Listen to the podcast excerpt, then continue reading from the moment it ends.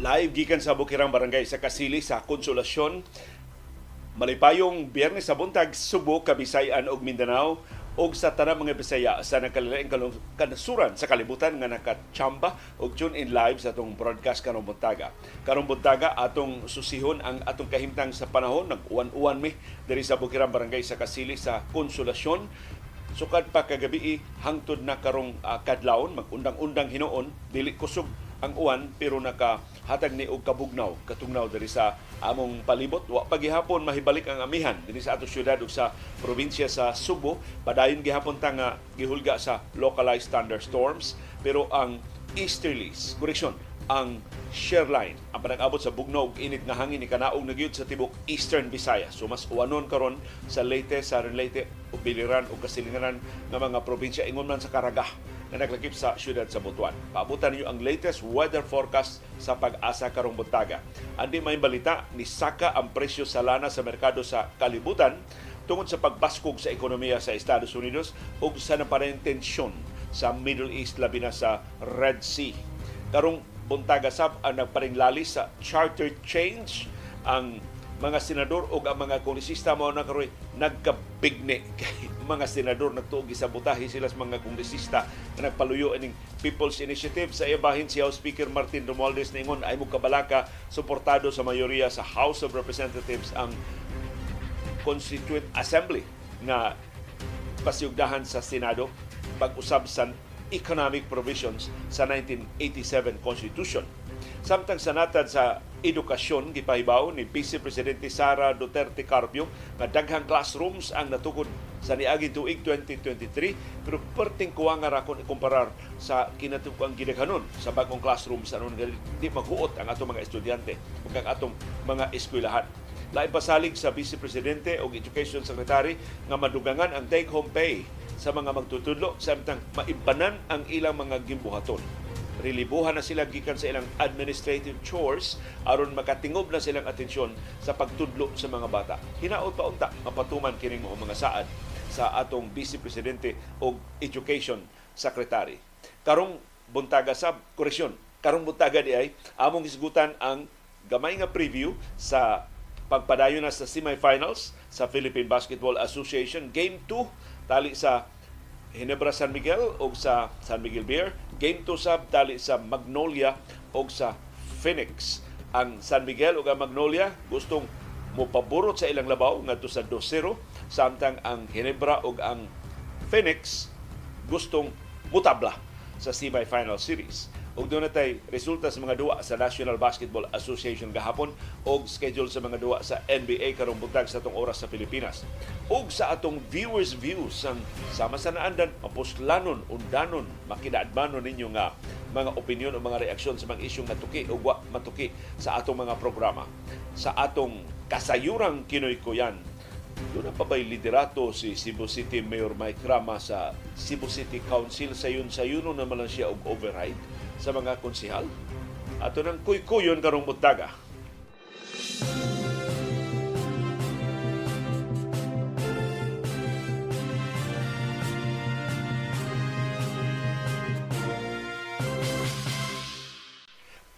Wanon may hantod ning higayuna nagsigihapon og patak-patak ang uwan pino nga taligsik usahay mo kusog ang hangin usahay mo bundak sa mga uwan pero magundang-undang pero basa na ang among palibot diri sa Bukirang Barangay sa Kasili sa Konsolasyon. Ako na ibawaan gikan ni Sir Doming Kabando nagtutaliksik sab sila ron diha sa Barangay Dumlog sa syudad sa Talisay.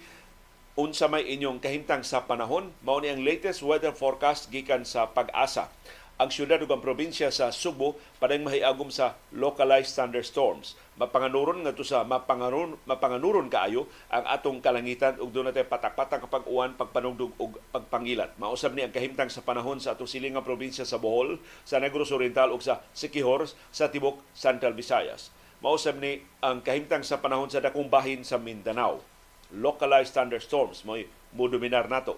Pero ang shear line kining bugnaw nga hangin, sid-sid sa bugnaw nga hangin sa amihan ni kanaog na niya na siya sa tibuok Eastern Visayas. Sa ato pa ang Leyte, Southern Leyte, Biliran, Samar, Northern Samar ug Eastern Samar uwanon. Mas dako ang kahigayonan silang pag-uwan karong adlaw tungod sa share line. Apektado sab ang Karaga nga naglagip sa syudad sa Butuan. So ang Butuan ra ba dali ra gyud kay nang bahaan dunay pag-uwan bantay-bantay mo diha sa Karaga sa mas dakong hulga sa uwan nga inyo mahiuman tungod sa share line. The rest of Mindanao, apil ang Davao Region, apil ang Northern Mindanao, apil ang Western Mindanao, apil ang Surigao Provinces, ang Del Norte ug ang Del Sur, pariha tag kahintang sa panahon localized thunderstorms may magdominar nato. Ang amihan na agihapon sa Metro Manila, Cagayan Valley, Bicol Region, ibabaw na lang kay Jutay sa ato sa amihan ng Subo, Aurora, Quezon, Oriental Mindoro, Romblon, Marinduque, Aklan, niabot na siya sa Western Visayas, ug Capiz. So Aklan ug Capiz, amihan na ang magdominar sa ilang kahimtang sa panahon ug Cordillera Administrative Region. Unsay inyong aktual nga kahimtang sa panahon sinitag sa tag sa kabanga lugar sigo ni Roy Reyla bugnaw sa Inayawan sa Cebu City karong orasa. Dunay huros nga jutay sa bugnaw nga hangin o amihan na batyagan nilang Koni Kaunda. Tuwa sila sa Samar karong uh, orasa. So ang western, ang eastern Visayas, mas uwanon mo karon tungod sa share line nga mo'y nagdominar ninyo. Nag-uwan sa sa ibabaw sa siyudad sa Mandawi sigon ni Attorney Carlos Alan Cardenas karong uh, buntaga. Nagkakasalamat sa inyong pagsumpay sa inyong mga weather updates kada ang inyo mas reliable na kay mao gina ang aktual nga kahimtang sa panahon sa inyong tagsa-tagsa ka mga lugar.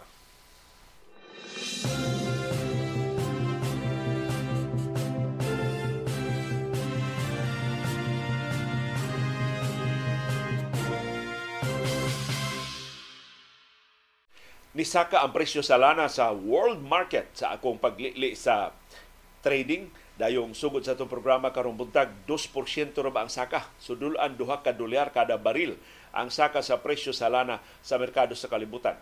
Ang rason mao ang pagbaskog sa ekonomiya sa Estados Unidos.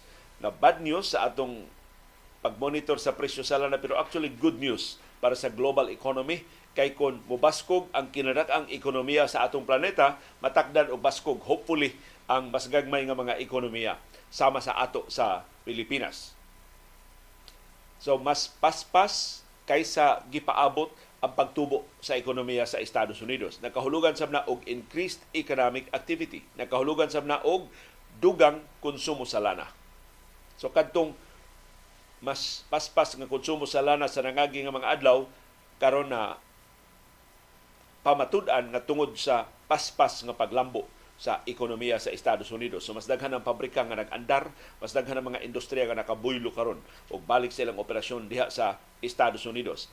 Ang laing rason sa pagsaka sa presyo sa lana gawas ining strong economic data sa Estados Unidos mao ang padayong tensyon sa Red Sea nga padayong gihapong nakahasol sa global trade kana mga commercial vessels nga gikargahan og mga lana og ubang mga produkto gikan og padung sa Europa o sa Asia kasagaran mo agi diha sa Red Sea mo'y labing apektado sa hulga sa terorismo sa mga Houthis o sa mga pirata sa Somalia. So ang presyo karon sa lana dito sa merkado sa kalibutan ni saka og 1 dollar and 85 cents kada baril or 2.31% ang saka sa presyo sa lana. Ang geopolit- geopolitical tensions di lang sa gubat sa Gaza tali sa Israel o sa Hamas hasta ang gubat sa Ukraine tungod sa padang pagpangatake sa Russia maoy laing rason ngano nga nisaka ang presyo sa lana sa merkado sa kalibutan. Gipahibaw sa Maersk usa ni sa labing dako nga kompanyas barko sa tibok kalibutan nga dunay pag-ulbo nga ilang nahiaguman mo hinungdan nga naapektuhan ang duha nila ka mga barko dito sa isa usa nila ka US subsidiary nga nagda og military supplies sa US military. Nahitabo kini pag paulbo sa duha nila ka mga barko samtang naglawig diha sa Bab al-Mandab Strait duol sa Yemen. Gibombardiyuhan sila bisan pagikuyugan sila sa US Navy. So tan-awa ra gieskorta na ning barko sa Maersk pero gibombardiyohan gihapon sa mga terorist ginudahan nga mga teroristang Houthis o mga rebelling Houthis diha sa Yemen mao nagbombardiyo nila. Lain pag yung gikabalakan sa nakapadugang sa tensyon diha sa gubat sa Ukraine kay usa ka Ukrainian drone attack ang nakaigo og oil refinery didto sa habagatan nga bahin sa Russia. So dunay laing drone sa Ukraine nakasud sa Russia og nakabombardi nakaigo sa oil refinery. Kini naka pabalaka nga maapektuhan ang kalibutan ng supply sa lana kay usa ba sa labing dako nga supplier sa lana sa tibuok kalibutan sa merkado sa kalibutan ang Russia. O ang Russia karon bisan siyang pangangkon nga nakabitaha sa gubat sa Ukraine, na pamatud-an sa Ukraine nga di lang siya takos nga manalipod sa pagpangatake sa Russia, makahimo na siya og opensiba. Mubaws na sab siya og atake sa mga targets sud mismo sa Russia.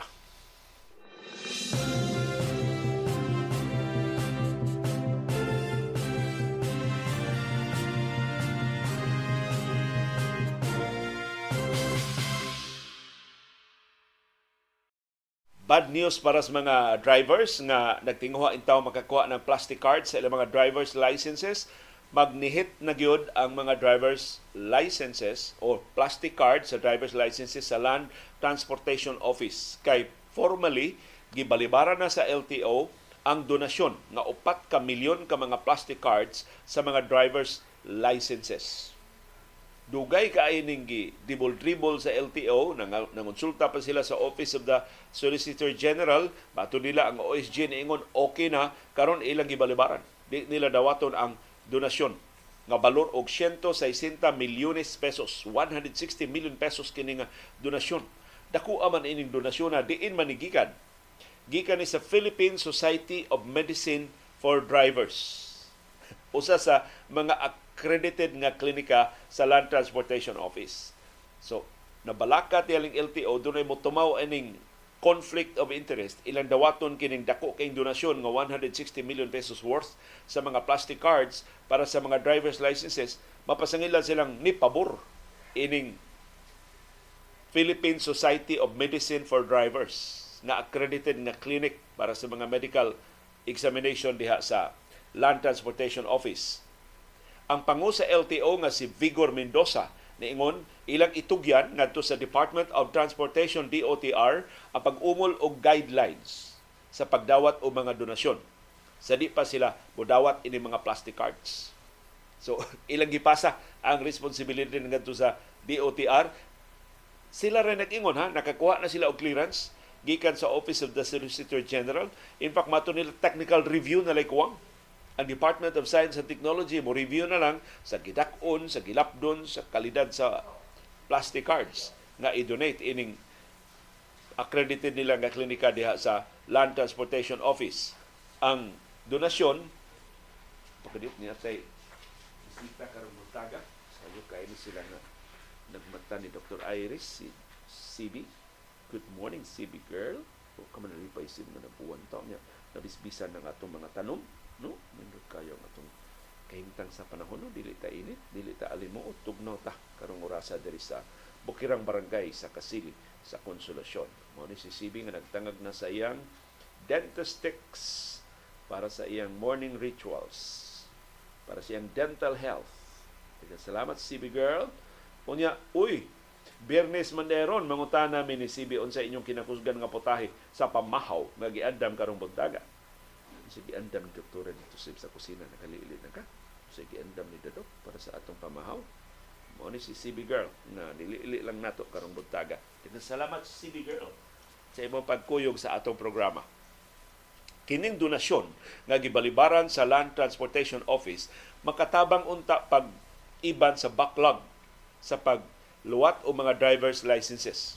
Ngadto sa ni-renew o nang-apply o bag-o nga mga lisensya katapusang ihap sa LTO, doon na sila backlog na 2.6 million ka mga driver's licenses. Takana sa kuwang sa Land Transportation Office. So, ako nakabantay ko ni bagong liderato sa LTO, abunda kay pagarpar, menos kayong accomplishment. Matod niya, gawas ining donasyon, doon na pagyoy government to government transaction nga ang mga printing office na sa gobyerno maoy mo printa sa mga plastic cards, why nahitabo. Matod nila ang National Printing Office, paapilo na nila printa o mga plastic cards sa driver's licenses, why nahitabo. Lain wa mahitabo. Si kinis Vigor Mendoza ni duaw man ni Dinis ato sa Subo. Og iyang nasakpan dunay dulan usa ka milyon ka mga plaka sa mga sakyanan na tanggong diha sa bodegas LTO sa siyudad sa Talisay. Sa tanang rehiyon kita mo natanggungan og daghan kay nga mga plaka. Nagkuwang tag plaka, daghan kay mga sakyanan karon nga way plaka, upat ka tuig, lima ka tuig na naintaw na paabot sa ilang mga plaka, natanggong ra ilang mga plaka diri sa bodega sa Land Transportation Office. Ni Saad si Mendoza nga iyang imbestigahon nganong natanggong kini mga plakaha. Ang ato nahibawan natanggong ni mga plaka kay gipangwarta unta ni sa mga kanhi opisyal sa LTO. Gipamaligya ni tag 500, gipaminusan to 300, hanto nahimo na lang 100 pesos kada plaka. Ang mga dealers unta mao'y kilkilan sa taga LTO. Wa man mobayad ang mga dealers. Mo na natanggong kanang mga plaka diha suna sa daghang katuigan. Tiyan mo na, 4-5 years na na naghuwat ang mga motorista, nakabayad na sila ng plakaha. Temporary plate lang gihapon na sa ilang mga sakyanan. Kaya ilan yung plaka na tanggong diya sa bodega sa Land Transportation Office. So karon ilan na nang gipaspasan, ilan na nang gipang scan, ilang gipang upload online aron mahibaw ang mga motorista nga nana ilang mga plaka available na mahimo na makuha gikan sa mga opisina sa Land Transportation Office ang LTO na lang mo facilitate na makuha dito ang plaka gikan sila bodega anha sa ilang mga offices, mga branches sa LTO. Pero hinaot tinud-on ni LTO Chief Vigor Mendoza katong iyang pasalig nga iyang imbestigahon ug kun masakpan nga dunay binuang ang pagtanggong ini mao mga plaka ug dunay gini binuang kay kun pa ni binuang hagbay ra ning naapod-apod ngadto sa mga motorista hinaot nga dunay makiha dunay masilutan ining maong atraso.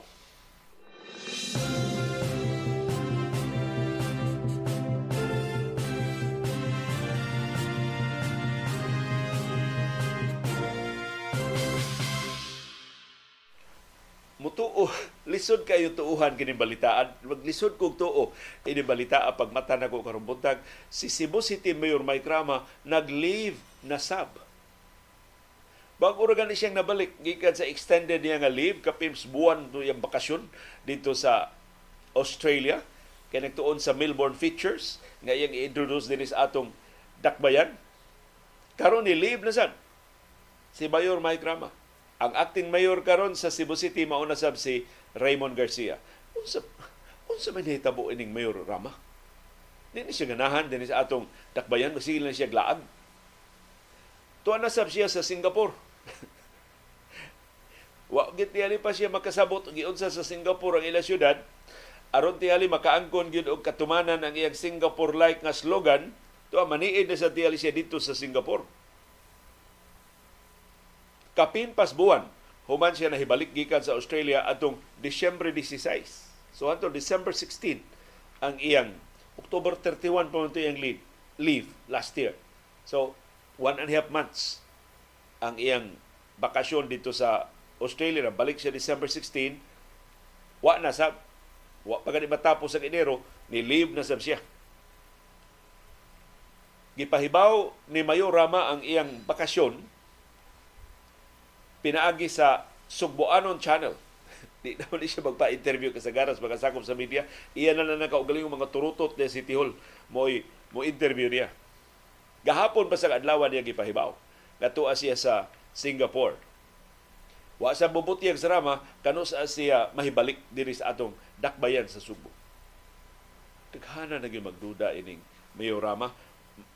Doon ako ng mga department heads nga iyang kuyog dito sa Singapore Kay speaker ko na siya og usa sa mga seminars dito, kalihukan dito sa Singapore. I don't. Unsay katuyuan mi ra mga ano man itugan og tinuod. Unsa may tuyo dito? Unsa may unsa may makuha sa mga subuanon? Gikan ining iyang biyahe. Ang nahibawan hinos mga subuanon naa sa Singapore ang labing maayo ang labing moderno nga mga ospital sa tibuok kalibutan. Dinhi sa Asia o Pasifiko ang Singapore mo giisip nga capital sa lab, mo, mo sentro, mo location sa labing maayo nga mga ospital ug labing maayo nga mga doktor. In fact, na istorya man ni nato kausa dinhi, usa ka inila kay negosyante dinhi sa Subo, tag-iya o mga dagko kay mga tindahan dinhi sa ato. Doon na sila sakop sa pamilya nga nasakit. Unya, yung sakit, I don't know, amorag Parkinson's disease man niya ito. Ang sakit na disabled na siya, di na siya makasulti, di na siya makabangon, di na siya makalakaw. So bedridden na lang in town kadtong maong uh, maguwang to sa usa sa mga negosyanteng nagdumain ng ilang mga tindahan. So may pangidaro na. Na, na istoryahan sila usa ka higayon na suway kuno ninyong Singapore. Diya kuno sa Singapore, ang ila kuno tambal sa Parkinson's, doon ay computer chip na ibutang sa O. Nya, malampuson ko na dito sa Estados Unidos ug sa ubang kanasuran karon available na diya sa Singapore. So ilang gida ilang maguwang dito. Pag abot nila dito, gi check up ang maguwang, niingon ang doktor, maayo ni. Amo ni siyang operahan aron masud ang computer chip sa iyang o. Ang operasyon mulungtad og mga 7 hours, 8 hours. So, among tambag, ikaw man sa operasyon, papahuwaya siya for 24 hours sa inyong hotel. Ay lang sa mo pauli sa Cebu. Hantod nga ma-check up na to balik. After 24 hours ato siya i-check up og balik ang pasyente. So gikan sa operasyon ilang gida sa hotel ang ospital man niabag nila gipahimutang siya siyang kwarto sa hotel. Unya giinan pa nga ang suga siraduy ang mga kortina ayaw siya sa muka for the next 24 hours So, wa nila sa muka, manglilion na nila ang pasyente matag karon og. After mga 20 hours, wa gid sila kapugong nilili na sila balik. Uh, wa na may naghigda sa higdaanan. Sus, nakita na, nanambo na sa bintana. Naglakaw-lakaw na. o pag sulas kwarto, has ka tabian na, daghan kay pangutana, nga ni amda din eh. Unsa man, unsa man din eh. Unsa may nahitabo na ko maayo na kuno kay tabian na kayo pagbalik dinhi Subo di na di katuo yung mga higala dinhi Subo nga kabaskog na ana murag aw di siya baskog ba nga nahibalik do iyang kabatanon pero makalihok na siya makalakaw na siya makabango na siya makasulti na siya hinaot wa pagkaabot ana nga estado nga nagkinahanglan ng radikal na kaayo nga mga medical intervention ang atong mayor. Kay nisamot gyud ang pagduda sa kahimtang siyang panglawas. Tungod sa kadaghan sa gunson ang iyang mga leave unya tag-as ra kay ni? Ang iyang mga bakasyon. Mukapin pa ganin usa ka semana iyang pagduaw sa Singapore magduda na kita unsay tinuod na hitabo unsay tinuod nga rason nganong murag tagulilong magwa si Mayor Mike Rama sa atong takbayan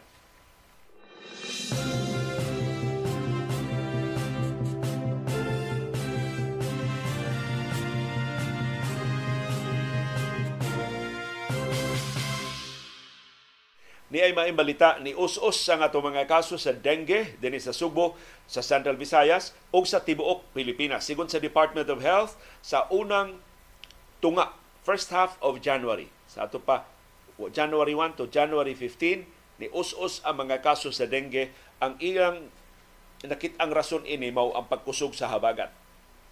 Kay mas severe naman ang epekto sa habagat ni menos ang atong pag-uwan di na basa ang atong palibot. Na minusan ang mga itluganan ug sarayanan sa lamok nga nagda sa dengue. Matod sa Department of Health, niabot og 16% ang decrease, ang us-us sa mga kaso sa dengue nationwide gikan December 3 hangtod December 16 nga niabot og 8,629 cases pag December 17 to December 31 niabot na lag 7,274 ang mga kaso. So 16% ang laslas sa mga kaso. Ius-us pa yun ang mga kaso sa dengue ngadto sa 5,572 sa January 1 to January 13, sa first half sa January. Pero doon ay 14 intaon nga namatay tungod sa dengue sa Timok Pilipinas from January 1 to January 13. So mo nay dili pa gyud ka kumpiyansaan. Ni menos tinuod ang mga kaso sa dengue.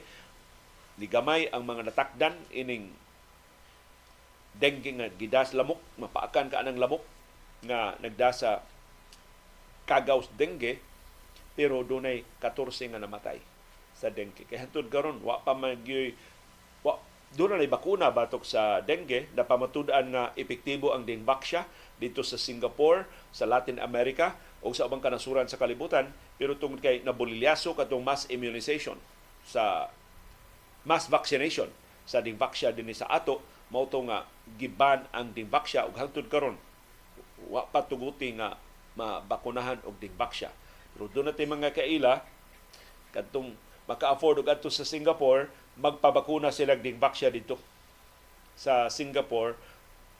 Kay napamatud-an sa Singapore nya ang Singapore mas ngilngig bayan og standard sa medisina kay nato? Napamatud-an sa gobyerno sa Singapore epektibo ang dingbaksya basta tumanon lang ang lagda. Na kung doon na kay previous infection sa dingbaksya mahimo na ka nga korreksyon doon na kay previous infection sa dengue mahimo na ka mabakunahan sa dingbaksya kay kun wa pa kasukad masukad ma tapti og dengue niya pabakuna kag pabak bukuna kag dingbaksya ang dingbaksya magsilbi nga imong first infection. So ang sunod nimong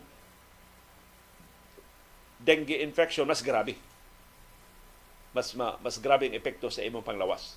Mo na nga sa di pa bakunahan sa dingbaksya dito sa Singapore himuan ka og blood test. Kay na makitaan man diha sa blood test ang doon na ba kay prior infection sa dengue. Mo to'y sayop sa atong pagbabakuna din sa Pilipinas, ang tanan gibakunahan.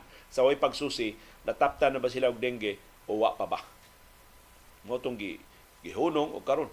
Nag-ung-ung pa ang mga kaso. Batok nilang kani Health Secretary Janet Garin ug ubang mga nagpasiugda adtong mass vaccination batok sa dengue ginamit ang dingbaksya atol sa administrasyon ni anhing presidente Noynoy Aquino.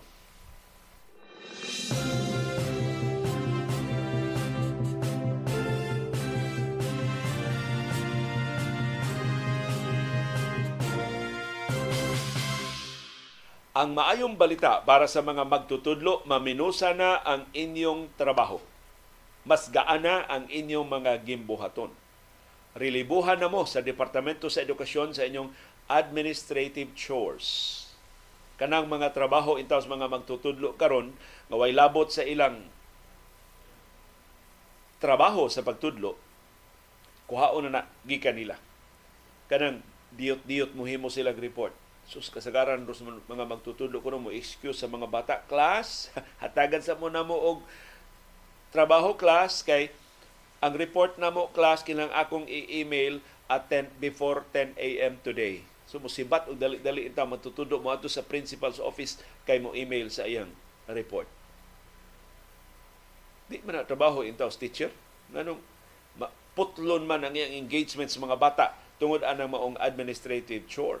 Dili ba na mahimo na lang sa ubang mga personnel sa Departamento sa Edukasyon mo pasalig ni Vice Presidente o Education Secretary Sara Duterte Carpio nga iyang nakitaan kana mao problema o iyang minusan ang mga gimbuhatong administratiba sa mga maestro o mga maestra. Unsay solusyon sa Departamento sa Edukasyon karong bag-ong tuig 2024 gidugangan ang maintenance and other operating expenses MOOE sa kada eskwelahan aron maka-hire og administrative support staff. Kini istorya pa niya, hinaot mga eskwelahan hatagi mi og feedback mapatuman ba ni sa mosunod nga mga adlaw sa inyong mga eskwelahan? Madugangan ba tinuod ang inyong MOOE aron maka-hire mo og administrative support staff?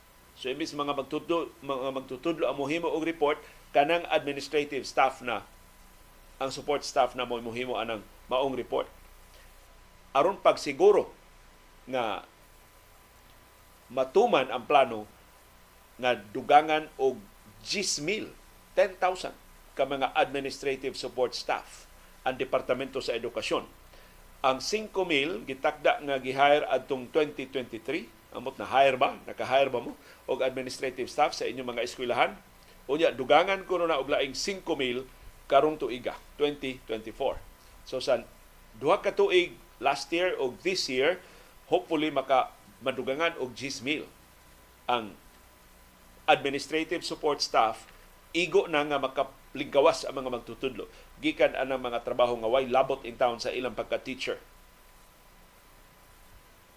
Ang Departamento sa Edukasyon ni Pasalig muhatag og dugang MOOE aron maka-hire sa dugang pagyud nga administrative support staff sa Departamento sa Edukasyon. Gismil, pila ka buk, pila ka eskwelahan, pila ka magtutudlo. Dili sa ato. Murag kuwang nanimahong kuwang kini mao solusyon sa Departamento sa Edukasyon pero sa sinultihan pa namo sa Bohol, samo na lang Maayo na lang ni kay sawa. Pero kung doon natin kwarta para confidential o intelligence funds, anong kanunay man kuwang atong kwarta?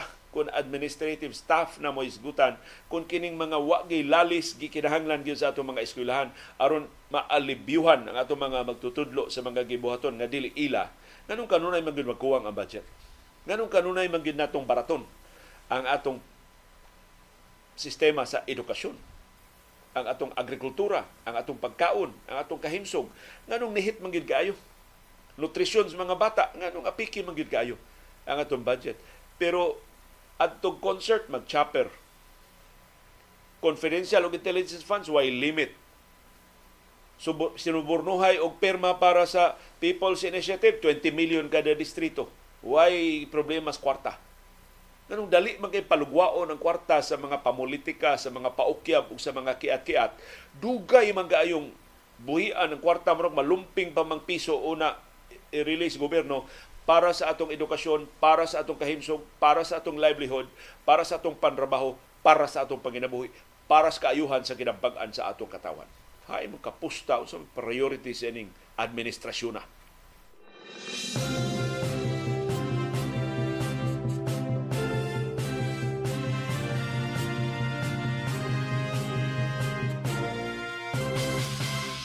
Laing good news para sa mga magtutudlo. Gawas nga ibanan ang ilang trabaho, madugangan ang ilang take-home pay. Lain ang pasalig ni Vice Presidente o Education Secretary Sara Duterte Carpio. Mahimo na pinaagi sa pagpatuman sa teaching overload pay. So karon ang mga teachers doon na overload pay.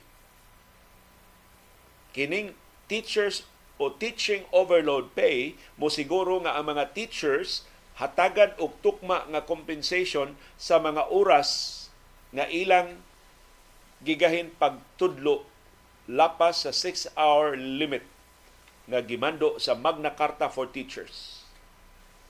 So kung malapas ang 6 hours, magtudlo lang gihapon sila, lapas sa 6 hours nga gitagda sa Magna Carta, doon na sila madawat nga teaching overload pay. Lahi na sa overtime. Teaching overload pay ang ilang madawat. Kung beyond 6 hours ang ilang pagtudlo. Ipahibaw sab ni Vice Presidente Sara Duterte Carpio, nga mo atong Education Secretary, nga ang mga teachers hatagan na sab og suhulan sa ilang pagtrabaho overtime. So ang kalainan sa overload, overtime sa pagtudlo ang overtime pay, overtime sa ubang mga gibuhaton sa ilang non-teaching tasks diha sa mga eskwelahan. So girilibuhan na sila pero di man na mawa sa hingpit, hatagan gihapon sila og mga non-teaching duties outside sa ilang regular working hours, overtime pay na ang ihatag ngadto sa mga magtutudlo. So duha ang dugang madawat sa mga magtutudlo teaching overlay overload pay o overtime pay. Kay kaniadto kanang pakapin nga trabaho sa mga magtutudlo ang ihatag nila service credits ra. Yes, service credits are good, but we need cash. Mao na gihimo nga solusyon sa Departamento sa Edukasyon. So sa pagsugyot sa DepEd og budget para sa mosunod nga katuigan, mugahin sila og kwarta aron mahatagan og overtime pay ang mga magtutudlo. So ay wa pay klaro kanus ani mapatuman, mapatuman ba ni this school year o next school year? Unsang tuiga wa pay apelido ang pasalig ni Vice Presidente Sara Duterte Carpio. Pero overtime pay na di lang service credits mo. Ihatag ngadto sa mga magtutudlo. Nga hatagan og mga non-teaching duties outside sa ilang oras nga pagtrabaho. Laing gipasalig sa Departamento sa Edukasyon ug hinaot di lang nitungod kay eleksyon na sunod tuig ila ginintumanon mga magtutudlo palihog paningli ang inyong kadakuan ini maong pasalig kay gikan ni sa atong DepEd Secretary na mousab si Vice Presidente Sara Duterte Carpio hatagan mo og calamity assistance. So ang DepEd dunay umulon nga calamity fund aron paghatag og immediate financial assistance to teachers and personnel in times of disaster. Simba ko, maigo mo, mapiktuhan mo og katalagman, dunay pundo ang DepEd na makuhaan dayon aron iayuda ninyo. Importante ni. Ang images is ayuda.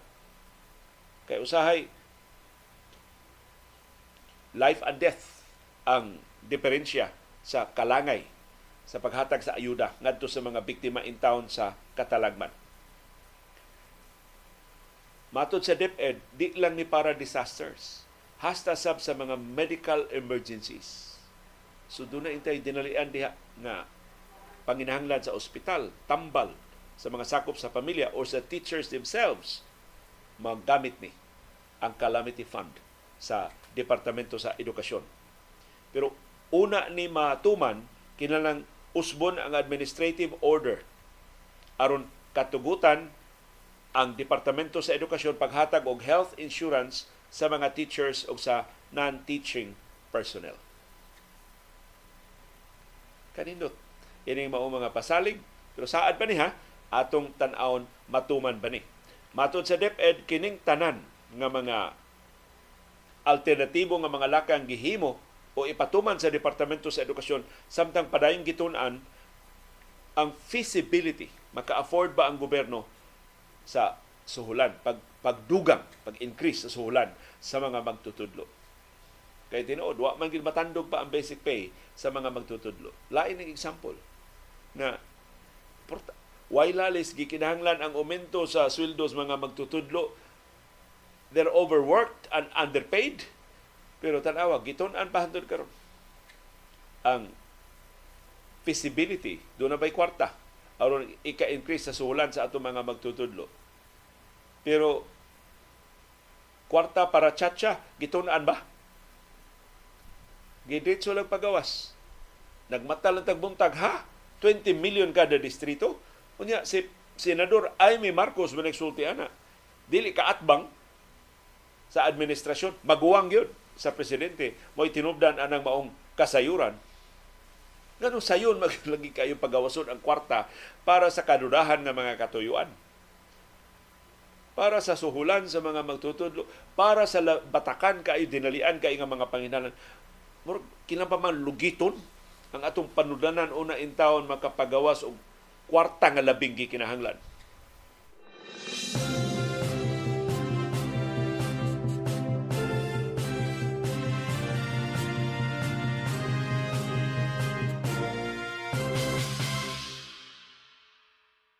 Laing balita nga hopefully makapukaw nato unsa kapabaya ang atong gobyerno sa atong sistema sa edukasyon. Sige tag ulog-ulog nga ang mga bata mo'y umaabot ining nasura.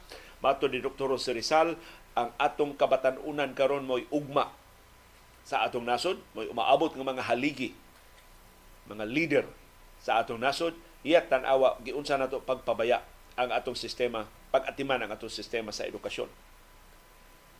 Gipasigarbo ni Vice Presidente Sara Duterte Carpio, nga mo Education Secretary, nga last year, 2023, nakatukod ang DepEd og 3,637 kabag-ong classrooms Congratulations, VP Sara, Education Secretary Sara. Nakatukod ang DepEd og 3,637 ka classrooms sa 2023. Ra, maura. Grabe ha. Last year, ang gikinahanglan, 20,000, 30,000 kabagong classrooms. Ang natukod, 3,637 ra ka classrooms. Ni angkon si VP Sara kuwang pa ni. Dili ni paigo pagtapak sa dakong kakuwang, dakong kang uh, sa gidaghanos mga magtutudlo o sa classrooms nga kapahimutangan nila. Matod sa DepEd, ila karong gipalambo ang ilang koordinasyon uban sa Department of Public Works and Highways aron nga dugang classrooms ang matukod. Dili magud coordination mo ikuwang, kwarta magud mo ikuwang. Kana bitong linggaw-linggawon pa bitaw ta? Ang kwarta mo ikuwang, wa mo mugahin og igong kwarta, ambot di niyo igahin ang kwarta. Gipalabi ninyo ang ubang katuyuan kaysa wa lalis nga labing dinalian nga panginahanglan last year raw ni 2 years ago raw ni 3 years ago raw ni nga gitukuran og dugang classrooms aron dili mag morning shift, mag afternoon shift, mag evening shift sa pipila ka mga lugar dinis ato sa Subo o sa babahin sa Pilipinas. Matod ni BP Sara, doon na pailaing 6,203 ka classrooms nga naa sa various stages of construction. Wa pa mahuman. Kining 6,203 ka classrooms. Doon ay laing 811 ka classrooms nga under procurement pa. Wa pa masubasta, wa pa ma-award, wa pa masugdi sa pagtrabaho. Ang pagtukod sa labing menos 4,000 ka classrooms gipaabot nga makumplito before the end of the first semester sa 2024.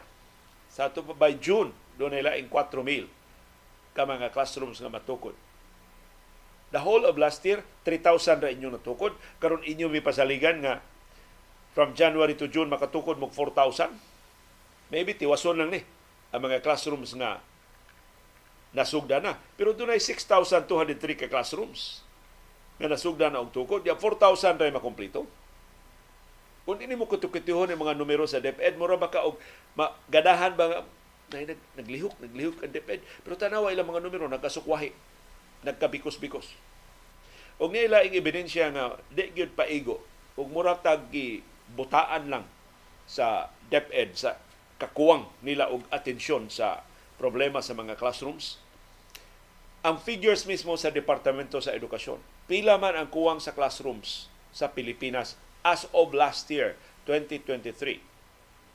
Atol sa budget hearing atong September last year, gibutyag sa Departamento sa Edukasyon kuwang ta og 165,000 classrooms 3,000 na nahimo last year. 165,000 classrooms ang kuwang. Wa gani ka tipak sa tumoy. 5,000 ang tumoy, 3,000 rin nahimo. Grabiha.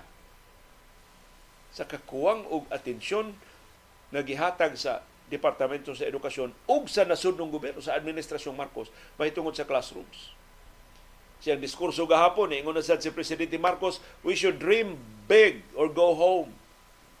Di ko ta magtihik-tihik og budget og kwarta para pagtukod og dugang classrooms. Otherwise, what a business magpabilin sa atong mga pwesto. yes, Mr. President. Pangita mo mas maayong ikapuli ninyo. Kay for the past more than one year sa imong administrasyon, pagarpa rin nag-ayo nimo.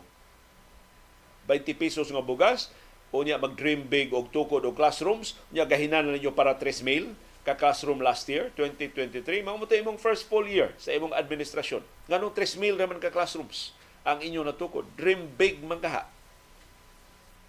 Pagar pa na nag-ayo ining administrasyon. Pero kung wa pa ka mahugno anang 165,000 nga kakuwang sa classrooms, ya 3,000 ka classrooms ang natukod last year, panggunit sa imong lingkuranan niya pagilaing numero. Gikan gihapon ni sa Departamento sa Edukasyon. Mato sa DepEd, untap anang 165,000 ka classrooms nga kinahanglan tukuron sa labing dali nga panahon, dunay mas daghan pang classrooms nga kinahanglan ng ayuhon kay gubauna, wa nay atop, wa nay bongbong, di na luwas para sa mga bata, masalibuhan na sila kung mag-uwan, mainitan sila. Inig adlawan. Pila ka classrooms ang kinahanglan ayuhon, 189,000 school buildings, dili classrooms. 189,000 school buildings are in need of either major or minor repairs. Grabe ha. Tungod na ni sa pagpabaya, sud sa daghang katuigan, ang ato itong mga bata mo'y nagantos. Ang kalidad sa tong edukasyon mo'y ni hagsa. Nga mahibong bata nganong maiwita sa mga global assessment tests nga ipahigayon. Mahibong bata nganong ato mga bata di pa ka mao nga mobasa o di pa kasabot sa ilang gibasa. Di pang kamaong mo kwinta o mga numero. Wa intay hanaw sa siyensya. Kay mo ni mga aspeto na biya tas tibo kalibutan. Reading comprehension, mathematics, ug science. Daghang salamat sa pagpabaya, pagar para kutob nga administrasyong Marcos Duterte.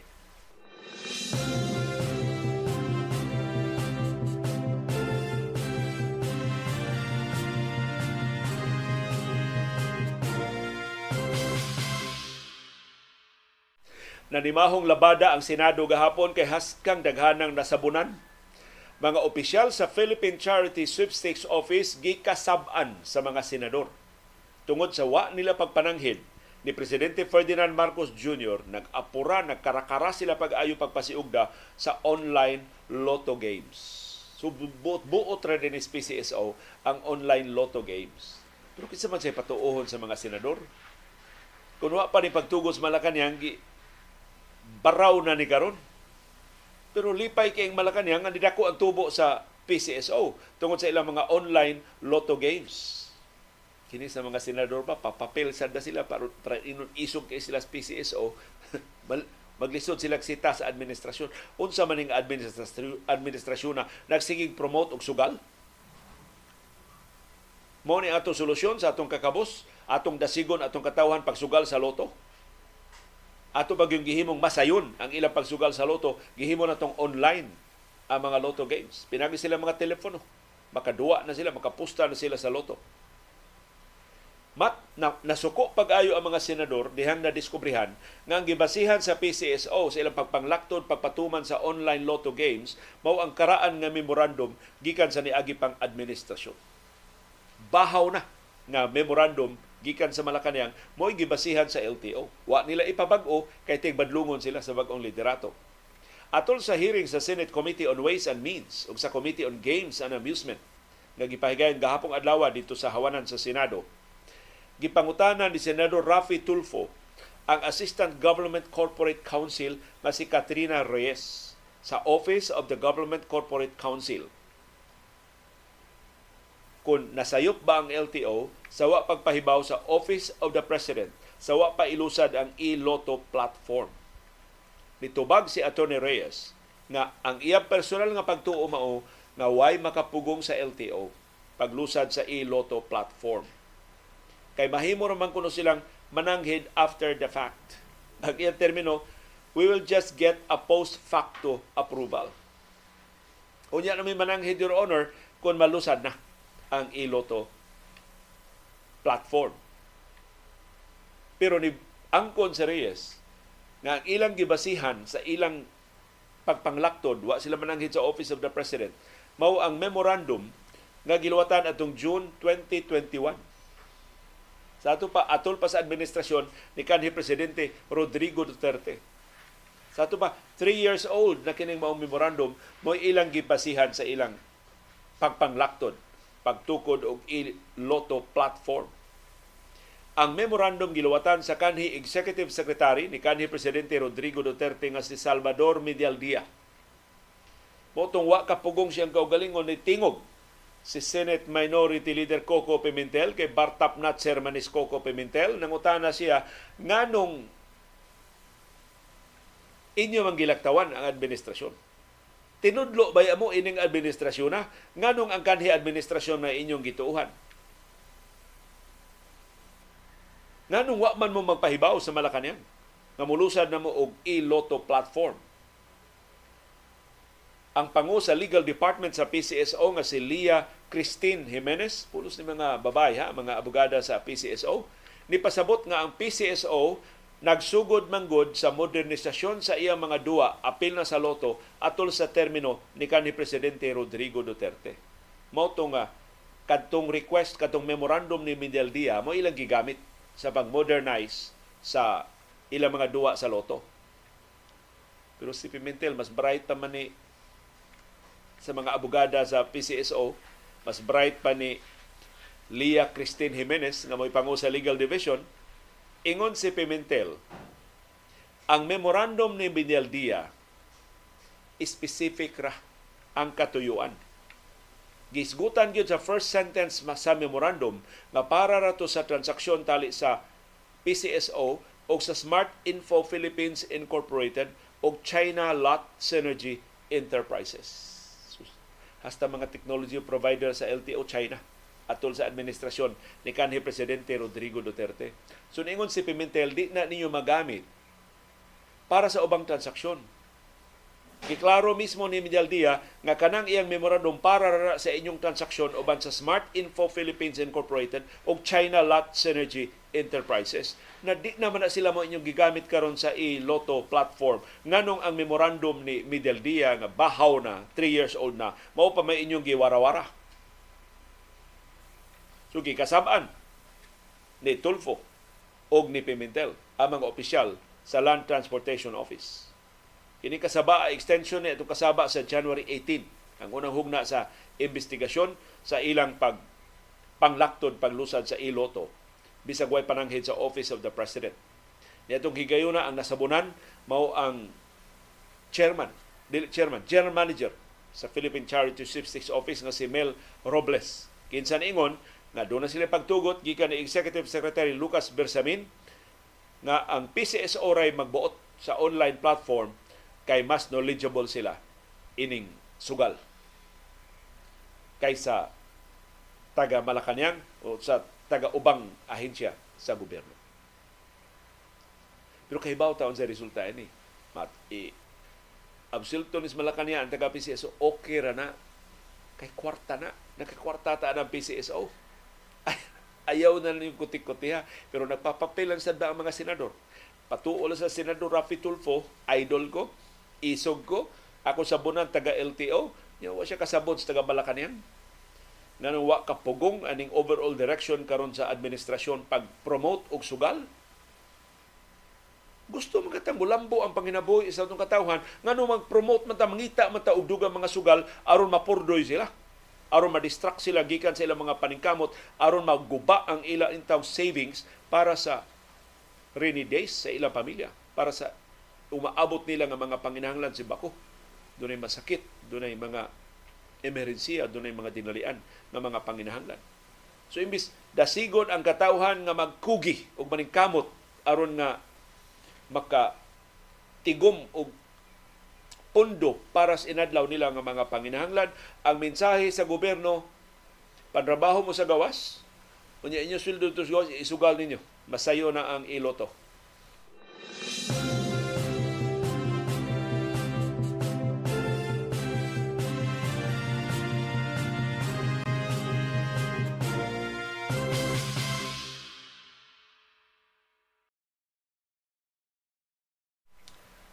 Ang mga opisyal sa Philippine Charity Sweepstakes Office nakasab-an pagyug samot kagahapon atol sa hearing sa Senado. Kay giangkon sa IT expert sa PCSO nga ang ilang mga bola kanang ilang mga lotto draws mahimong mamaniobra sa mga opisyal sa PCSO nga dunay access sa ilang root server.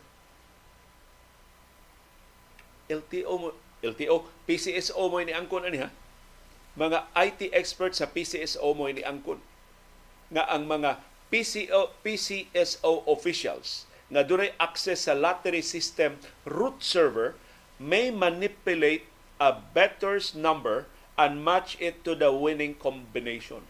Meaning, mahimo lang usbon ang resulta sa lotto draw kung na sila access sa root server. Mga taga-IT mo ay maka pasabot nato anang root server. Kinsay ni sulti ini ang PCSO Information Technology Services Department Officer in Charge Manager nga si May Cerelius. Hinaot si May Cerelius doon na pa'y trabaho karong adlaw. Ining iyang pagkumpisal at tubangan sa mga senador. Mato ni Cerelius doon ay duhara ka opisyal sa PCSO nga dunay access sa ilang main computer system nga doon na dunay root server. Kinsa ni mga opisyala? Ang General Manager sa PCSO nga si Melquiades Robles o ang Assistant General Manager nga si Arnel Casas. si Robles ra og si Casas. Gawa sa duha ka mga opisyal, mato ni Cirilles, usa ka team sa Commission on Audit mutambong sab samtang i-match sa PCSO officials ang mga numero sa mga sugarol sa nabola nga mga kombinasyon. So naa di ang kuha atol sa bola sa Lantas sa PCSO, sa Philippine Charity Sweepstakes Office. Mo nang naintriga ang mga senador, mao ba? Kadako day power anang Robles ong ni Casas. Casas kwartaan na kung tikason man obraho na ang resulta sa loto. So niingon na si Senador Rafi Tulfo, hatagi mi og kopya sa CCTV anang lugar diin nahimutang ang root server.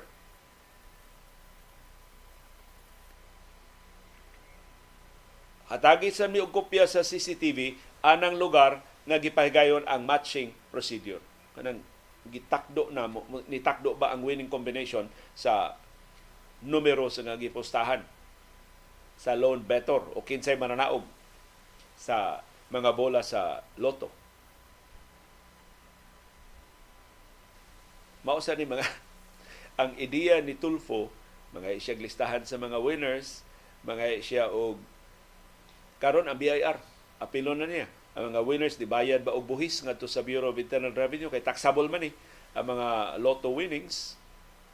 Aron mo takdo ang og sakto kay kung minaumaon ni mga winners bisan pag naay mga ngan tan-aw dito sa BIR nakabayad ba sa buhis? Kinsay ni bayad sa buhis kadto bagyong loan better o si Mel Robles na nibayad sa buhis magduda na ta.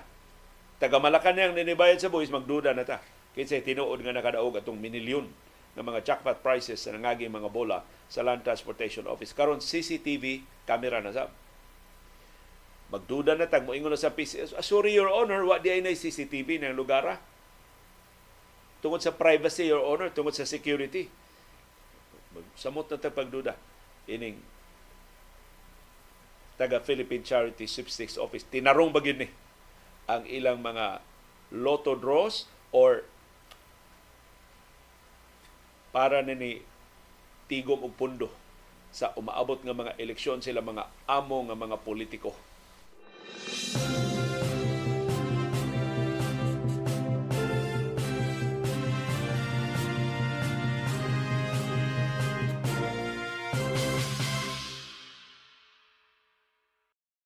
Sa iyang bahin, si Senate Minority Leader Coco Pimentel ni auhag ni Presidente Ferdinand Marcos Jr. aron maklaro ni Mr. President mura man taga guryo-guryo ini mahimo ba imong badlungon ang imong igagaw nga si House Speaker Martin Romualdez ayaw na na ipadayon ang People's Initiative. Kay karon good gipatuo sa House Speaker nga si Martin Romualdez uyon ko ninyo sa Senado, economic provisions rin itong usbon, ipaagi na itong Constituent Assembly, pero sige sabdiri ang iyang mga sakop o maniho sa People's Initiative. Si Kongresista Joey Salceda, sinaligan ni Romualdez, sige na, na, 12% na amo nakuha. Ang perma ningon, wa pa. 30% pa. Ang no 100% na nakuha. More than 12% ang nakuha. Ang, sa perma 30% pa og 12% 30% pa of 8 million signatures nga ilang target ang ilan nakuha nga mga perma so niingon karon si Coco Pimentel klaruhan na lara Mr. President. Badlunga imong igagaw. Nga si House Speaker Martin Romualdez kay klaro man na siya utok ining People's Initiative Mugawas bago ng tag 20 milyones kada distrito kung wa pa'y pagtugot gikan sa speaker. Manabi bago na silang kongresista Joey Salceda ug uban niya mga sinaligan nga hapit na ma tigom ang gikinahanglang gidaghanon sa mga perma kung wa pa'y pagtugot gikan sa speaker. So karon ang ipagawas ni House Speaker Martin Romualdez ni suwat man siya ni Senate President Mig Subiri nga pasagdila ng People's Initiative pila ra na ka kongresista ang nagpasiugdaan. Mayuriyas mga kongresista, I assure you, dapig nimo. Uyon anang imong pag-usab sa konstitusyon pinagi sa Constituent Assembly. Ay lang ni sila. Ay ni hatagi importansya. Minority ra na sila. Oh, ang mga senador na insecure man sab kay sila may mawani kung makalahos ang People's Initiative. So kung mutuo sila ng Romualdez, nga mulahos ang People's Initiative, mawagtang sila wa na sila appeal sa pag-usab sa 1987 Constitution. So para sa mga senador, existential threat ni sa institusyon sa Senado. Ang ila mismong kapuslanan sa Senado may nahulga ini. Pero si Romualdez masigig ulog-ulog nila. Kapalaka dia mix. Okay ta. Pari, parihata og tumo, tuyong, uh, tum, tumo. Tumo naman tuyo. Atong usbon ang economic provision sa 1987 Constitution. So si Pimentel, ingon siya, aron mahusay ni, kaysa mag guryo-guryo ta, mura ta og wa magka takdo, mahimo ba Mr. President, imong suguon imong igagaw nga undangon na ng iyang wrong, incorrect o immoral nga People's Initiative. Kay matod ni Pimentel, ang kontrobersiya nakamugna nag disruption sa ilang legislative work. Kay imbes magtuki sila sa mga balaod nun nga gi-prioritize sa Marcos administration, sige naman silang maniobra ang House gusto na nga makalahos ang People's Initiative. Ang Senado nanlipod sab sa ilang kaugalingon. So niingon si Pimentel nga ang intervention lang ni Presidente Ferdinand Marcos Jr. mo'y makapugong sa legislative crisis. Sa di pa nihingpit magkaaway ang duha ka balauranan ang pagpataliwa sa presidente o pagbadlong sa presidente anang People's Initiative na klarong gipaluyuhan sa mga kongresista maoray makapugong sa panagsungi nga mainutil na hinuon kay di na makasabot ang House ug ang Senado. Mato ni Pimentel, the President should now intervene so that the harmony between the House of Representatives and the Senate will be restored so that he can pursue his legislative priorities. Gusto magkaka mapasar kining imong mga legislative agenda, kining inyong imong mga priority bills, badlo nga ang House. Otherwise, masangit ka diri sa Senado. So, pakitain na ning braso. Pero magduda ta ining Romualdez, perti marukuya aning Romualdez. Kinsa gud ito mo tuoy nga ang mga kurisista maghago-hago diyag papirma kung wa pa niya sugua. Ya kinsa gid tuo nga ang House of Representatives dunay demokrasya na mahimo ang speaker dunay iyang kaugalingong baruganan, ang iyang mga political lieutenants dunay sa ilang kaugalingong independente nga baruganan. Unsay sugo ni Romualdez tum hipos ng tanan, tuman ng tanan. To the fact nga wa undanga ang People's Initiative, wa mo undang silang Salceda pag-promote sa People's Initiative, nagpasabot gikan ning Romualdez tanan. Giduwa ni Romualdez iyang pad. Ang People's Initiative iyang gibuhian, ang mga senador iyang gi giluk-gilukan, iyang gihapuhap nga okay ra na. Inyo kamoy bida. Pero ana, nakabuylo ng pikas mapapas ang Senadong makalusot ang People's Initiative nga mag-joint voting ang House ug ang Senado sa pag-usab sa 1987 Constitution. Ang 24 ka senador kuwang rang lamyon sa 316 ka mga kongresista.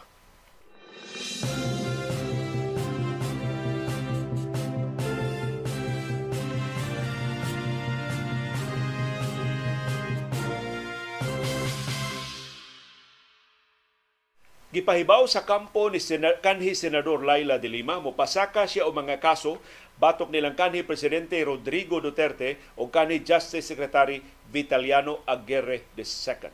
Mahitungod ni sa iyang pagkatanggong sud sa kapin sa unom katuig sa Kampo Krame. Tungod sa bakak nga mga pasangil nga nahilambigit siya sa illegal nga drugas. Kay karon ang tanang saksi, amot pila na lang nahibilin, sa mga saksi sa prosekusyon o sa mga saksi sa gobyerno, ang padayon nagbarug sa ilang pasangil batok ni Dilima. Kasagaran sa mga testigo, ang kinaligunan ng mga testimonya batok ni Dilima, gibakwi na sa mga pineriso, sa mga opisyal sa kapolisan, sa retirado nga mga opisyal sa Bureau of Corrections. Hastas gidudahan nga mga drug lords. Gibakwi na sila testimonya ni Dilima. In fact, si Dilima gipapiansa na sa iyang ikatulo o katapusang kasong kriminal o giabsulto na sa unang duha niya ka mga kasong kriminal sa mga korte diha sa Muntinlupa. Matud ni Dilima, ang iyang pagpasaka og kaso batong nilang Duterte og ni Aguirre mo isunod niyang lakang. Human siya makagawas gikan sa prisuhan. Gipagawas si Dilima atong Nobyembre sa niaging tuig human ang Muntinlupa Regional Trial Court ni patigbabaw sa iyang petisyon sa pagpiyansa para sa iyang temporaryong kagawasan.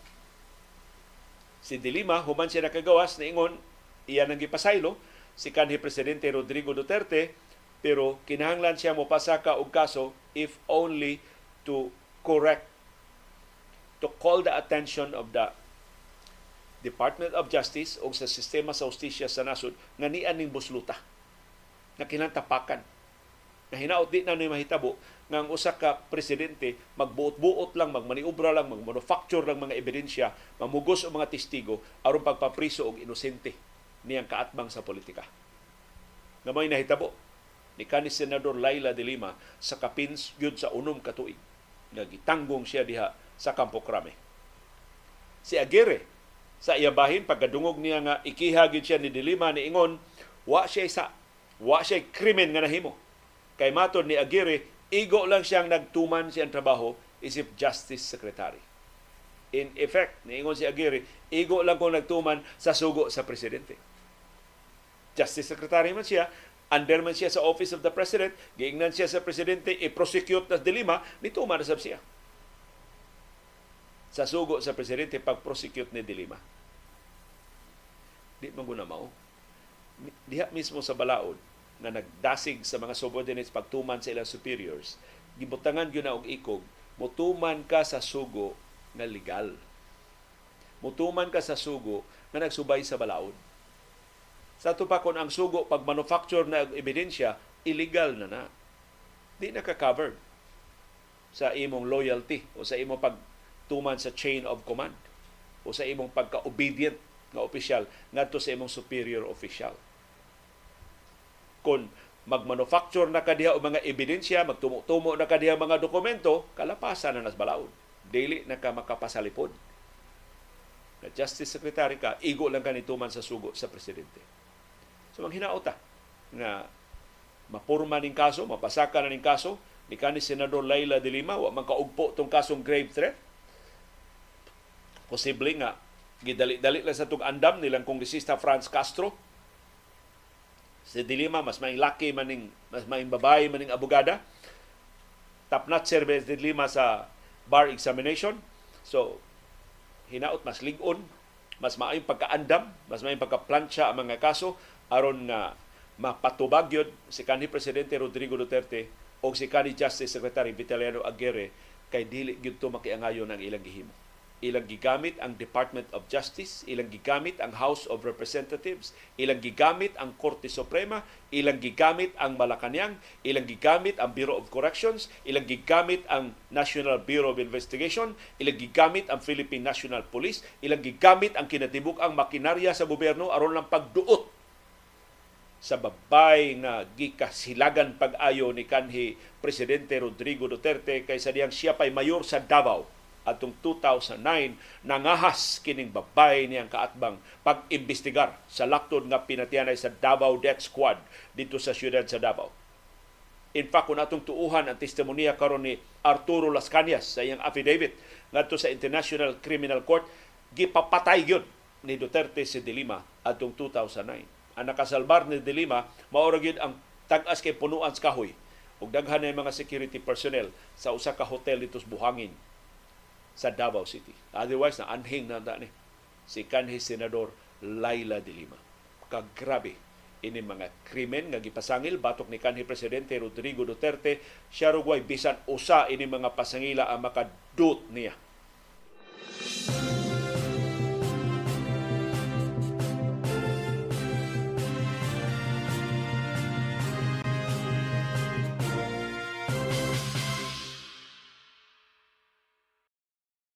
Sa Philippine Basketball Association, karong adlaw na ang Game 2 sa PBA Commissioner's Cup Semi-Final Series. Best of 5 series kini. Sa pa ang unang makadaog og tuto kadua mo abante na sa finals sa PBA Commissioner's Cup. Duha ka duwa karong adlaw. Alas 4 karong hapon ang first game tali sa sister teams nga San Miguel Beer o Ginebra San Miguel alas 8 karong gabi ang main game tali sa Magnolia Hotshots o sa Phoenix. Ang San Miguel Beer o ang Magnolia Mao nakadaog sa game 1 ug busa maningkamot pagdoble sa ilang bitaha. Gikas 1-0 mahimo ng 2-0 ang ilang bitaha. Ug usa na lang kadaog ang ilang kuwang, wa bante na sila sa finals. Pero dili pa pire ang Hinebra og ang Phoenix. Labi ng Hinebra San Miguel, mato ni head coach Tim Cone, baut ramang itong duwa, aba diri na gid maalkansi sa dayon na tapos sa duwa ang mga breaks sa duwa. Dili ito pagpabaya sa Hinebra, ang mga breaks lang yun sa duwa. Maoy, the fact nga dos puntos ra ang labaw sa San Miguel Beer sa pagdaog batok sa Hinebra, so bawat yung kaining duwa ug nangandam ang mga magdudua sa San Miguel Beer o sa Hinebra San Miguel sa mas rubo, mas hugot ang depensa sa Game 2. Alas 4 na karong hapon ang Game 2 sa Hinebra o sa San Miguel Beer. Ang tuyo sa Hinebra, tablahon ang series. So kung matabla sa Hinebra ang series karong alas 4 sa hapon, ma-reduce to best of 3 ang semi-final series sa PBA Commissioner's Cup. Sa pikas nga bahin ang Phoenix o ang Magnolia Hotshots alas 8 karong gabi ang ilang enkwentro. Maningkamot sa Phoenix, matabla ang series. Otherwise, malubong na sila og 2-0 nga disadvantage batok sa labing maayong team sa PBA Commissioner's Cup. Wa man ginakapildi aning Magnolia Hatcha sila kinamaayuhan og record sa tanang mga teams nga ni-appeal sa PBA Commissioner's Cup. Og ilan nang napamatud-an pinagi sa ilang number one ranking. Muna sila top team sa although ang PBA good wa man ni home court advantage kay pagbalinbanhin man sila og mga korte di man parehas National Basketball Association nga ato duwaon sa ilang home state ang home court advantage dili wa mo exist diha sa Philippine Basketball Association. Ang bugtong team nga dunay home court advantage mo ang Barangay Hinebra. Kay siya may kinadaghanan og fans. Bisag asa, duwaon ang duwa, ma ultra man, ma MOA man, ma smart Araneta Coliseum man, ang mga fans sa Barangay Hinebra mo'y kinakusgan, mo'y kinasipaan. Pero napahilom sila sa San Miguel Beer sa ilang Game 1 ug mao sa ni buhaton sa San Miguel Bay usa pag tune out ang kasaba ang ka sipa sa abiba sa Barangay Hinebra para sa Hinebra Gin Kings. So duha ka duwa sa PBA Commissioners Cup semifinals alas 4 karong buntag Hineb koreksyon. Alas 4 karong hapon Hinebra San Miguel batok San Miguel Beer. Alas 8 karong gabi ang Phoenix Suns batok Magnolia Hot Shots. Good luck sa atong subuanon nga mga magdudua. Labi na ni Junmar Fajardo ang higante sa pinamungahan o sa Compostela nga usas mga poste usas gisaligan pag-ayo katimbang sa ilang ngilngig sa kay import nga si Benny Boatwright nga si Junmar Fajardo. Ni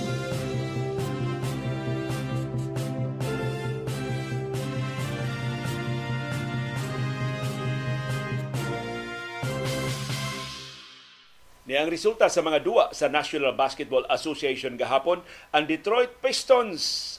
Human sa sunod-sunod nga kapilihan ni daog batok sa Charlotte Hornets 113-106 si Boyan Bogdanovic. Mao nangu sa kadaugan sa Pistons with 34 points. Giputol sa Pistons sa ilang tuto ka sunod-sunod nga pildi ug nakadaog sila sa ikatulong higayon sa 41 nila kadua Samtang Minnesota Timberwolves nidaog batok sa Washington Wizards 118-107 si Anthony Edwards boy nangu silang kadaugan with 38 points. Si Carl Anthony Towns gikapoy tiyali human siyang 62 points naka-score og 27 points para sa Wolves. Samtang Memphis Grizzlies nidaog batok sa Miami Heat 105-96 si Vince Williams Jr. mo nangu sa kadaugan sa Grizzlies with 25 points remarkable ni mga kadaugan sa Grizzlies ha. Wa si Jamorant, wa si Desmond Bain, wa si Marcus Smart, ug uban nila mga sinaligan, pero makakita sila o mga magdudua nga makapadaog nila.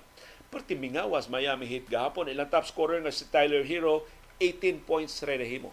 Bugnaw kaayo si Bam Adebayo, bugnaw kaayo si Jimmy Butler. Samtang Portland Trail Blazers nila batok sa Houston Rockets pinagi sa overtime 137-131.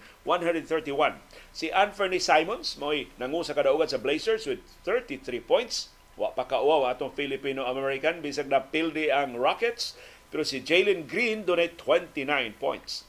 Milwaukee Bucks ni daog batok sa Cleveland Cavaliers 126-116. Si Yanis Antetokounmpo nag triple-double 35 points, 18 rebounds ug 10 assists. Si Damian Lillard dunay 28 points. Si Donovan Mitchell mo nangusa na building nga Cavs dunay 23 points. Phoenix Suns si daog batok sa Dallas Mavericks 132-109. Si Devin Booker mo top scorer sa Suns with 46 points. Si Kevin Durant nag-double-double, 12 points ug 10 rebounds. Si Luka Doncic dunay 34 points pero siya katimbang kay injured wa kadua si Kyrie Irving. Ang Suns ni match na sa ilang longest winning streaks of the season at 7 games or 7 wins. Samtang Oklahoma City Thunder ni daog batok sa San Antonio Spurs 140-114.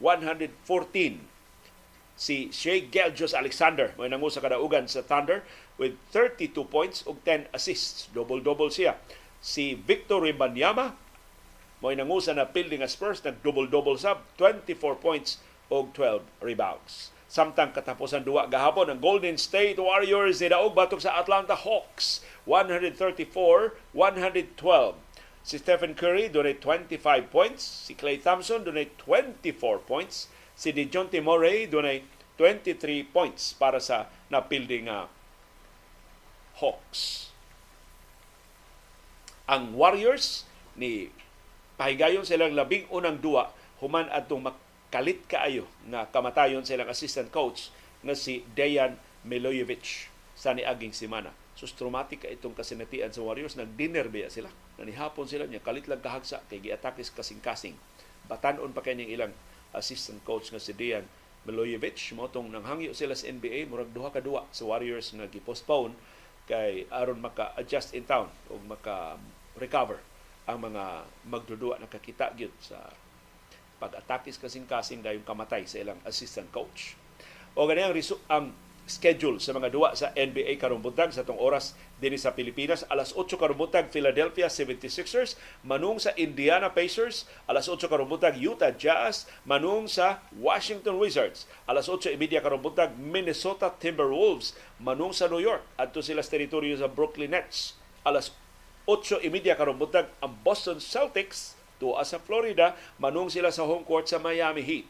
Alas 8.30 karong buntag ang Denver Nuggets tuwa sa New York, manung sila sa New York Knicks sa Madison Square Garden. Alas 11 karong ang Sacramento Kings manung sila silingan ang Golden State Warriors nindot nindua. Samtang alas 11.30 karong buntag Chicago Bulls tuwa sa California manung sila sa Los Angeles Lakers.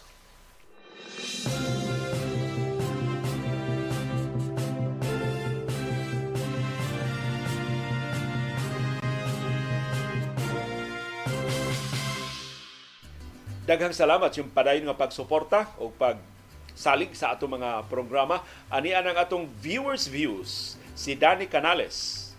Ato intawong padangatan sa atong mga pasubo kay tuwa Manila karon larga sila ganin ng kadlawon kay Adtos Manila ang haya in town siyang mama.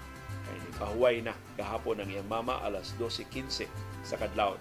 Namatay ang iyang inahan. Atong ipagaliya ang kapahuwayang dayon sa kalag sa namatay nga si Ida Canales. Mga pasubo, Dani Canales sa imong pamilya. Ini pagtaliwan in town sa imong mama. Samtang si Romeo Golciano, retired government employee, ang iyang trabaho ni Adto, gibalibal siya nagkalalain ng mga posisyon 35 anyo siya sa government service. Unya, usa siya mga trabaho ang paghimog schedule o trabaho sa mga personnel. Matod ni Mr. Golciano, I realized that it can be possible that government offices will operate on night time maybe from 8 p.m. to 5 a.m. for office hours and for shifting personnel, second shift 5 a.m. to 1 p.m.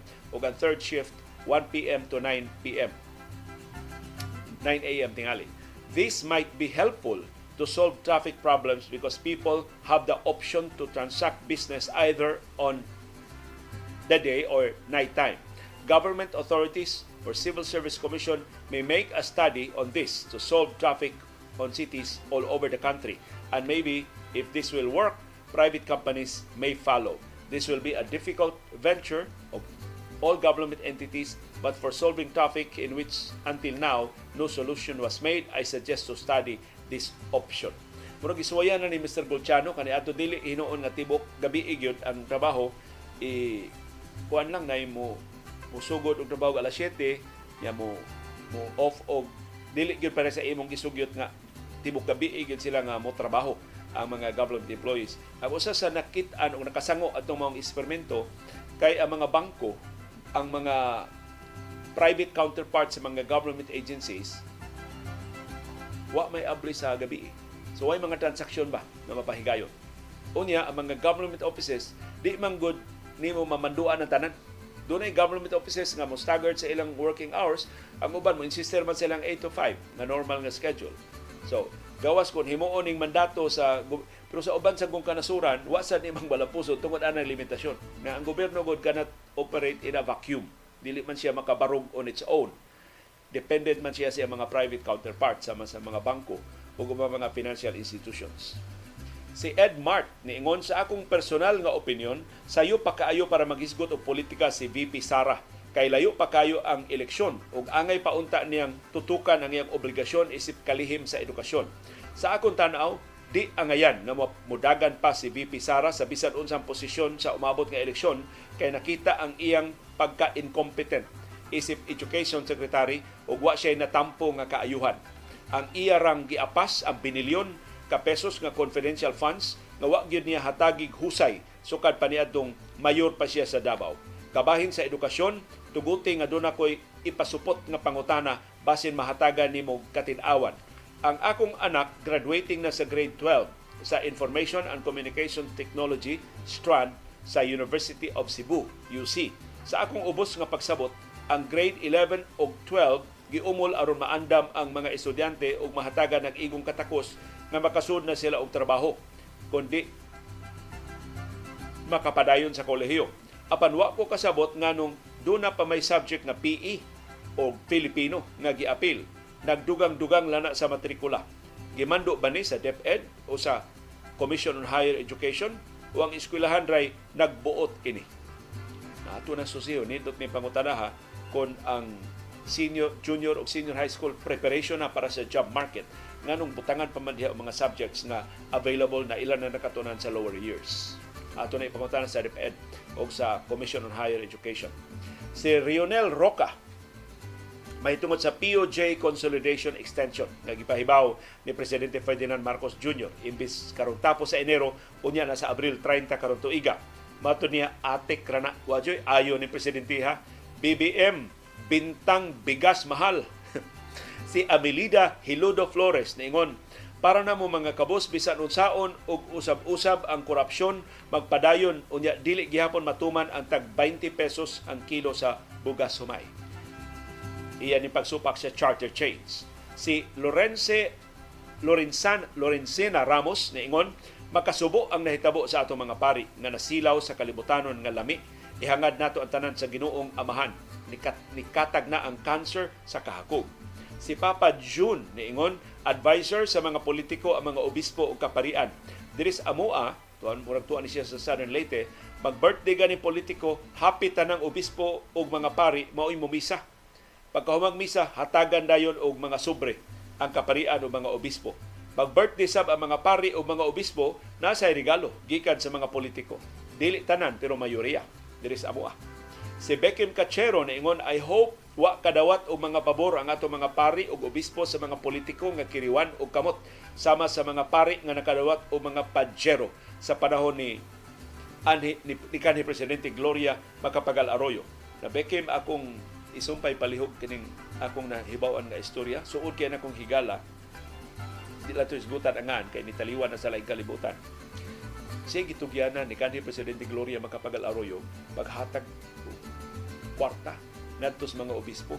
Kuno ako masayop murag tag 100,000.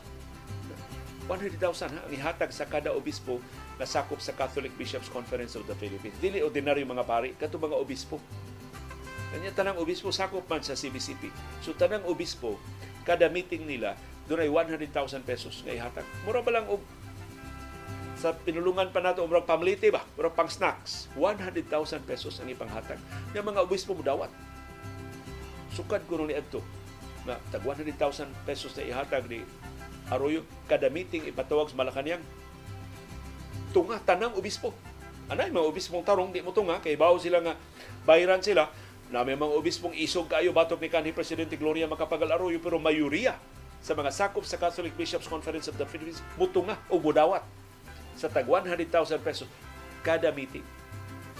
Sus kausa ko na kalimtan Manila kay murag mag-meeting may sila once a month. Wa ko sila ka meeting na busy dito sa Malacañang. Na ko na obispo na dawag. Wa tay meeting ron. Nahigam sila 100,000 pesos kada meeting. So, tinuod na atong iyampo ang atong mga obispong kaparian na makalingkawas sila, makaresist sila gikan ini maong tentasyon. Si Asias Sar Sargisia na umari pag magbasa imongan si Kibuloy murag si Padre Salvi o Padre Damaso sa kaparahunan sa Noli Mitangere o sa El Filibusterismo. Si Rosalina T. niingon ambot nimo Salceda Iya pasabot si Congresista Joy Salceda, it's not people's initiative, it's the politicians' initiative. Si Yuri Sinanggoti niingon, kung mao mukalit lang pagka vice presidente si Subiri nga wadamha kung dayon og resign si VP Sara. Pero niingon naman sa si VP Sara nga di siya mo resign. Pero ingon siya mudagan siya og eleksyon. So dili dito 2025 yang ipasabot kun dili 2028. Si Junik niingon di jud ko malimot sa inyong police report Iyan ning reaksyon sa atong panahon dayong kilom-kilom kagahapon ang isgot ang mga police reporters. Masakpan ninyo mga polis na tuog sa Fuente Police Station. Karon mga netizens na ang magpatrolya sa mas nahitabo last year nga sud sa sakyanan nga aircon na literatuhan nga nangatug ang mga pulis. Si Ferdinand Sugatan niingon na ay mga reporter nga magpataka og diretsong pangutana nga way paghimangno o pananghid mahimo bang mutubag o dili sa interview nga i-live stream. Si Mildred Campaner niingon husgahan mangyudayon nila. Mga police reporters siya pasabot ang dinakpan na ikonbikto ba dayon? Bisan mao pay pagdakop wa pa makasuhi. Ingno na mao ni kawatan mao ni ang kriminal mao ni ang rapist. Unya pakapinan pagyud og dili maayo nga mga detalye. Si Cebu Uptowner niingon ang na-trending ani mga police reports kanang nahimo nga mga memes. Diha sa mga social media platforms Si Beckham Cachero, niingon ang paborito nako nga field reporter sa DYAB, si June Berongan. Oy, si June Berungan, konsihal na ron sa Barangay Pablo. Siya murag si June Berungan ra in town ni survive sa ilang grupo sa miaging eleksyon sa barangay diya sa Pardo. Si Luke niingon kanindot unta ko naataan ng food bank nga makadistribute dayon sa pagkaon kay dali ra madaot ang mga pagkaon diri sa ato si Romeo Golchano, lain niyang sugyot, regarding sa episode sa retirement sa panahon dayong kilom-kilom, what I would like to share to those who are planning to retire is that make sure that you have enough budget to sustain your remaining days. Otherwise, it will be worse for you in your retirement. If you still work after your retirement, then you are not considered retired. However, my rich retired friends are still working because they are not contented. My advice is that when you retire, be like a simple person, happy and relaxed, most of all serve the Lord at all times. Si Nem sa Seda, nagbakasyon karon dito sa Bagyo, haskang tugnawa kuno sa Bagyo karon pagkabuntag ni abot og 19-18 degrees ang temperatura. Di ko mada og ordinaryo lang nga sapot kidahalan magsapaw gyud mas baga gyud ang ilang isulob dito sa Bagyo. Enjoy sa imong bakasyon sa Bagyo. Sana all nem sa seda.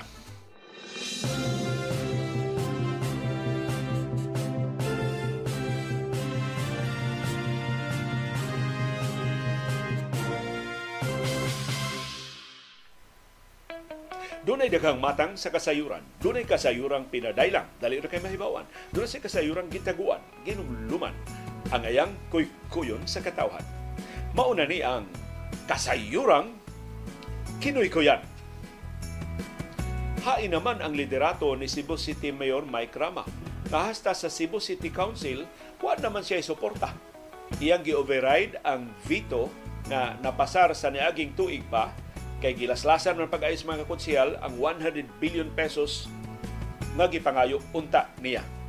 Pero wa pa gani mauga ang tinta siya pag-override sa veto, nagtigom dayon ang mga sakop sa City Council sa Dakbayan sa Subo, gi-override ang iyang veto ug ang mayor wa nay nahimo.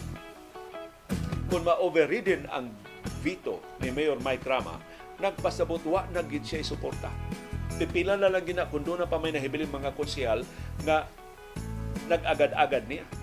Mayoriyas mga konsehal, Murag two-thirds ba tina majority ng gikinahanglan pag-override sa veto, wa na niya.